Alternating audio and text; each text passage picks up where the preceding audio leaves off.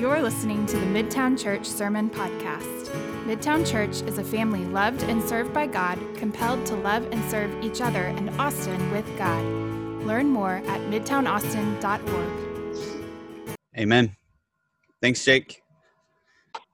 Uh, hey, my name's Josh Chevalier. I'm the college pastor here at Midtown. If I haven't had the chance to meet you, uh, hello. And uh, a few things before we get started. Uh, if you see some boxes in the background or, or, storage bins, I am in my garage. I have four kids, eight and under. Um, youngest is 16 months. And so this is the safest place for me to do a talk. And so here we are. Welcome to my space. And uh, my son just walked in. So um, no space is actually safe in my house. But here we are. So if we get interrupted, uh, that's my, my bad. Uh, but yeah, so we are kicking off a new year, and with the new year, we're kicking off a new series called Hope for a New Year. And uh, usually, this is the point where we say things like Happy New Year, and yet after a year like 2020, it just doesn't something just doesn't feel right inside of me to talk about a happy new year. And so, but we really do. We hope that 2021 is better than 2020 but really, when we talk about hope for a new year, what is it that we find our hope in that will allow us to have a better year than last year? And that's what we're going to talk about uh, throughout this series. Um, and we're going to really talk about today what are we finding our hope in? And so, preparing for this series, uh, like Jake and, and Matt have done, I, I look back at 2020 and just all the kind of tragedy uh, that happened in fact, I looked back and I saw an article and it, it listed 20 plus major world events that occurred in 2020. And uh, you know that just seemed like overwhelming as I read about these different events that happened. And I'm not going to list all of them off, um, but a few of them that we've touched on before and we're all aware of, but we've all also been impacted by, are things like COVID-19. Right, like we have a global pandemic that all of us have experienced the loss um, and just suffered in the midst of this, whether it's it's the death of a dream or the death of safety or security or just literal death that we've experienced from somebody we know or somebody um, that you know that we're uh, that we're close to or people that we know that we're close to um, know as well. And then there was all the uh, the deaths that happened, the wrongful deaths of Ahmaud Arbery and Breonna Taylor and George Floyd, and just the experience that came along with that and the division that we've seen, and just um, just really the pain that I think we've seen in the midst of that, and you know having some good conversations and being able to see some progress along, along the way, but also being reminded that some things over the last 50 years just have not changed. And that's really really tragic and really really sad. And for many of us it can leave, just leave us feeling a bit of hopelessness. And then on top of all that we're in the we just had an election. And i think anytime there's a presidential election there can be tension around that.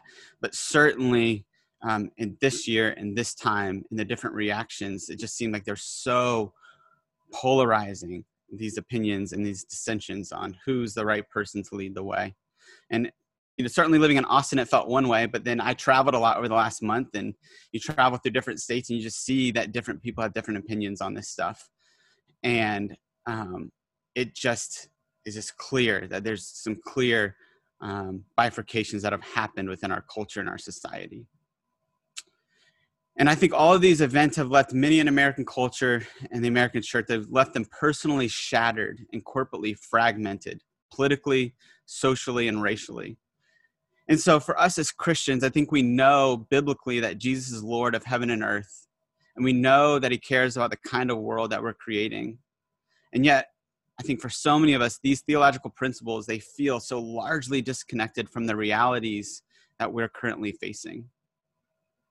And on top of that, our societal problems seem so nuanced and so complex that the answers that were given just a short while ago, they just they feel increasing, increasingly irrelevant in the midst of an increasingly post-Christian culture.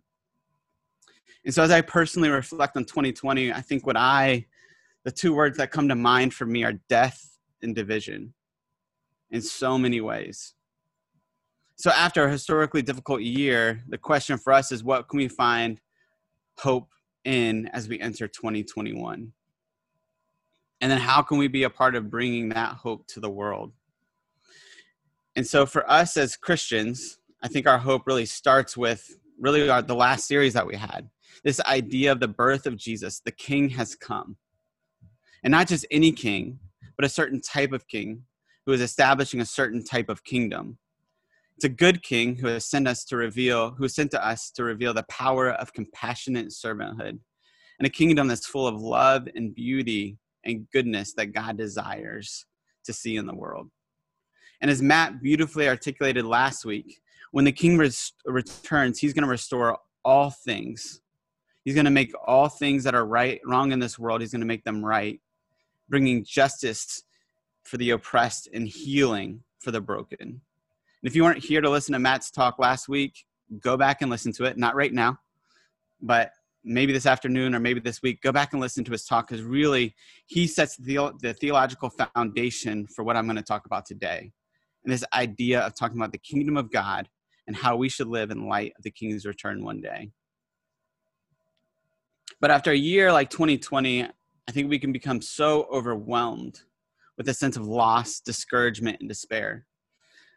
The idea that God is doing anything good in the world, let alone establishing his kingdom on earth as it is in heaven, can feel like false promises and cheap hope, if we're really honest with ourselves.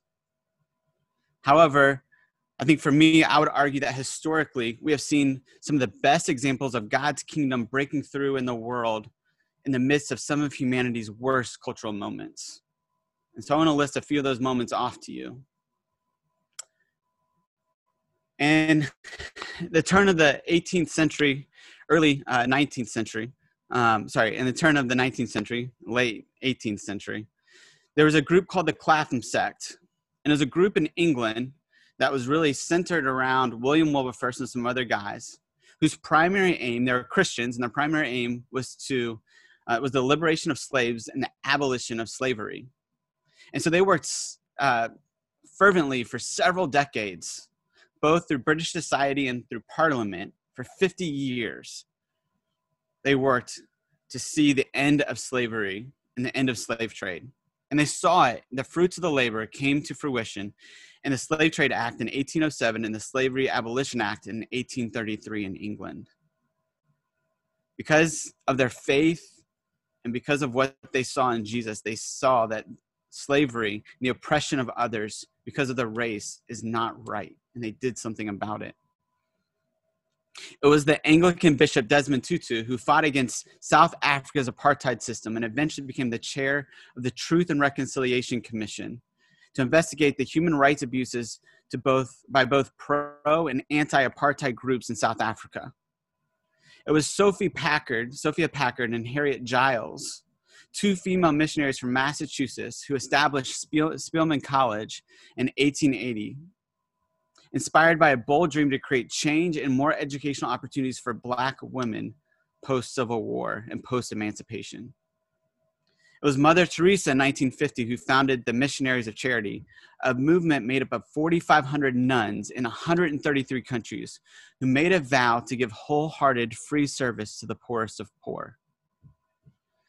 And it was Christians in the third century during the plague of Cyprian, a plague that lasted 13 years and killed nearly 5,000 people a day in the Roman Empire, who set about caring for the sick and giving proper burials to the dead when the rest of Roman culture during that time, most notably its leaders, fled in fear out of self preservation, it was Christians who stayed and saw this pandemic as an opportunity to put their most deeply held beliefs into action through self sacrifice. In fact, historically, people believe that the explosion that happened in the church in the third century was directly tied to the way the Christians acted during this pandemic. See, God is constantly at work in advancing his kingdom in the world for our good in the midst of some of humanity's worst cultural moments. And for us, that should bring us great hope. And even better, the advancement of the kingdom of God does not depend on our cultural circumstances or our abilities, nor our or our performance and response. Rather, like the people that I mentioned above, we are invited to follow in the way of Jesus in his great redemptive work that he has in our own cultural moments today.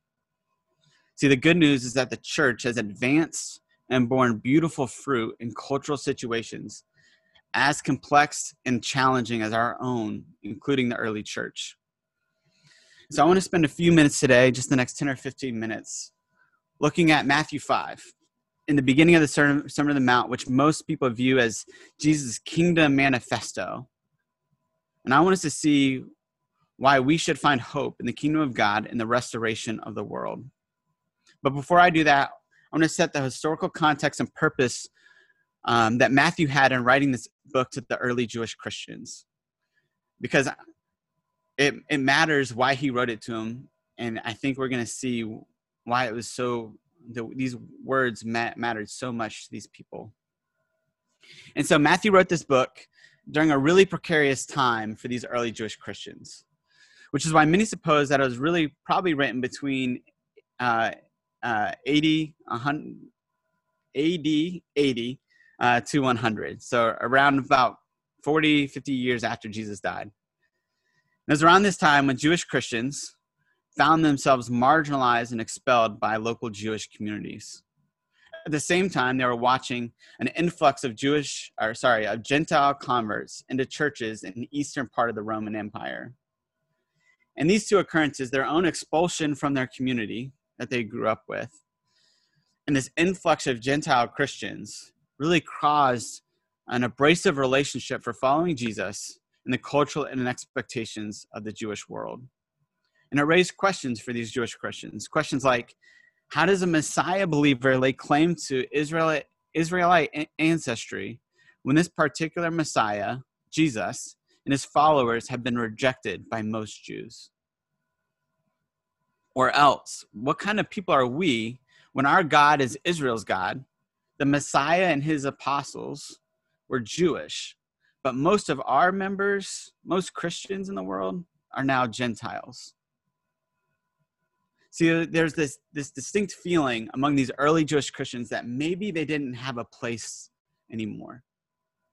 Maybe they didn't belong anywhere. And for many of them, it caused this sense of loss, discouragement, and despair. And so, Matthew, a Jewish tax collector who knew something about being offered belonging when he didn't have a place to fit in, writes this book offering connection, hope, and meaning. I want you to put yourselves in the shoes of a first century Jewish Christian. Your primary community family has expelled you. You're disconnected from your culture of origin that shaped much of your personal identity. You're feeling isolated, discouraged, and broken. You've been unfairly treated for doing the right thing. And then you get this letter, this letter from Matthew. And you hear Matthew 5 as Jesus began to speak about the characters, characteristics, the values, and the purpose of those who belong to the kingdom. It says this in Matthew 5, verse 1. it says, Now when Jesus saw the crowds, he went up on a mountainside and sat down. His disciples came to him, and he began to teach them. He said, Blessed are the poor in spirit, for theirs is the kingdom of heaven. Blessed are those who mourn, for they will be comforted. Blessed are the meek, for they will inherit the earth. Blessed are those who hunger and thirst for righteousness, for they will be filled. Blessed are the merciful, for they will be shown mercy. Blessed are the pure in heart, for they will see God. Blessed are the peacemakers, for they will be called children of God.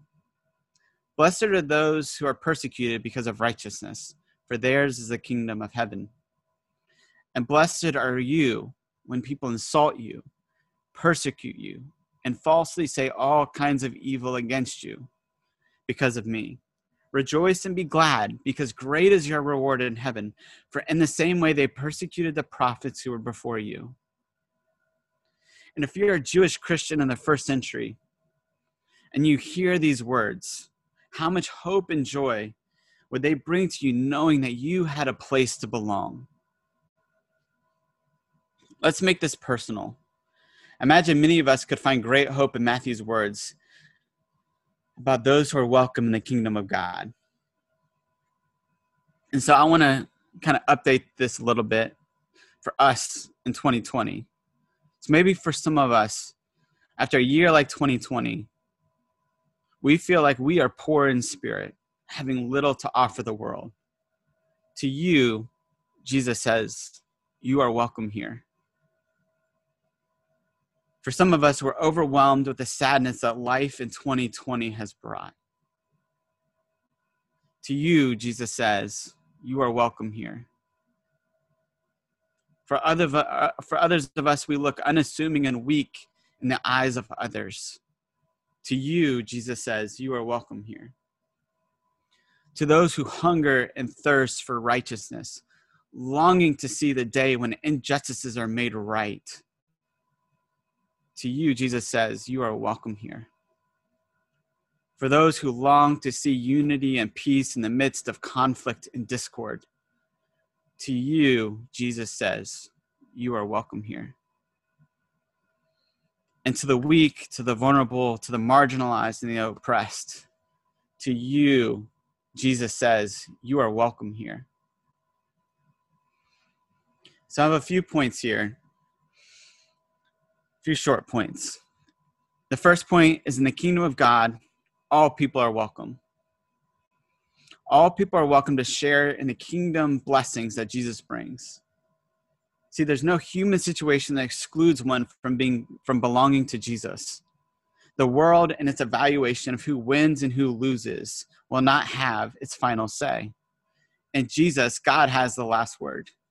And for me, like this gives me great hope and confidence. But what I love about this is it doesn't stop there. See, my second point, I told you these would be short, is that the kingdom of God, in the kingdom of God, all people are welcome and all people have purpose. And our purpose is to actively participate in God's restoration of the world. N.T. Wright, a patron saint of Midtown College, one of our favorites, he says this he says, when God wants to sort out the world, as the Beatitudes in the Sermon of the Mount, Sermon on the Mount make clear, he doesn't send in the tanks, traditional forms of power. He sends in the meek, the broken, the justice hungry, the peacemakers, the pure hearted, and so on. Read Acts and watch them do it. And this, I'm convinced, is what Jesus had in mind all along. I love that. And the way that Jesus says it, immediately following in the Beatitudes, Jesus says it in verses 13 through 16 in this way He says, You are the salt of the earth, but if the salt loses its saltiness, how can it be made salty again? It is no longer good for anything except to be thrown out and trampled underfoot. You are the light of the world. A town built on a hill cannot be hidden. Neither do people light a lamp and put it under a bowl. Instead, they put it on its stand and it gives light to everyone in the house. In the same way, let your light shine before others, that they may see, that they may see your good deeds and glorify your Father in heaven. And I love that because Jesus not only welcomes in an unexpected group of people, he uses those very people to create the beauty and goodness that he desires and will be one day in the world around us. See, our hope isn't found only in being welcomed into the kingdom of God, but that he is using us to bring healing and restoration to the world. And in a world where the, the system is built on the beautiful and the talented and the intelligent and those who have money and those who have the right networks. Jesus flips all of that on its head. He says, I'm going to use the things that aren't to nullify the things that are. And I love that. He uses those that have been counted out to bring his kingdom to earth. And Jesus' vision for us is that we would be a city on a hill, that people would see our good deeds and glorify our Father in heaven of their own accord, irrespective of the laws on the books, the rulings of the courts, and the leaders in power.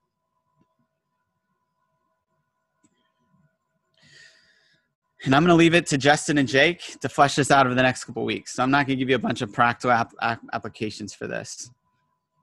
Um, Justin's going to talk next week about basically reclaiming nuance in the midst of division and how to create civil dis. Let's pray.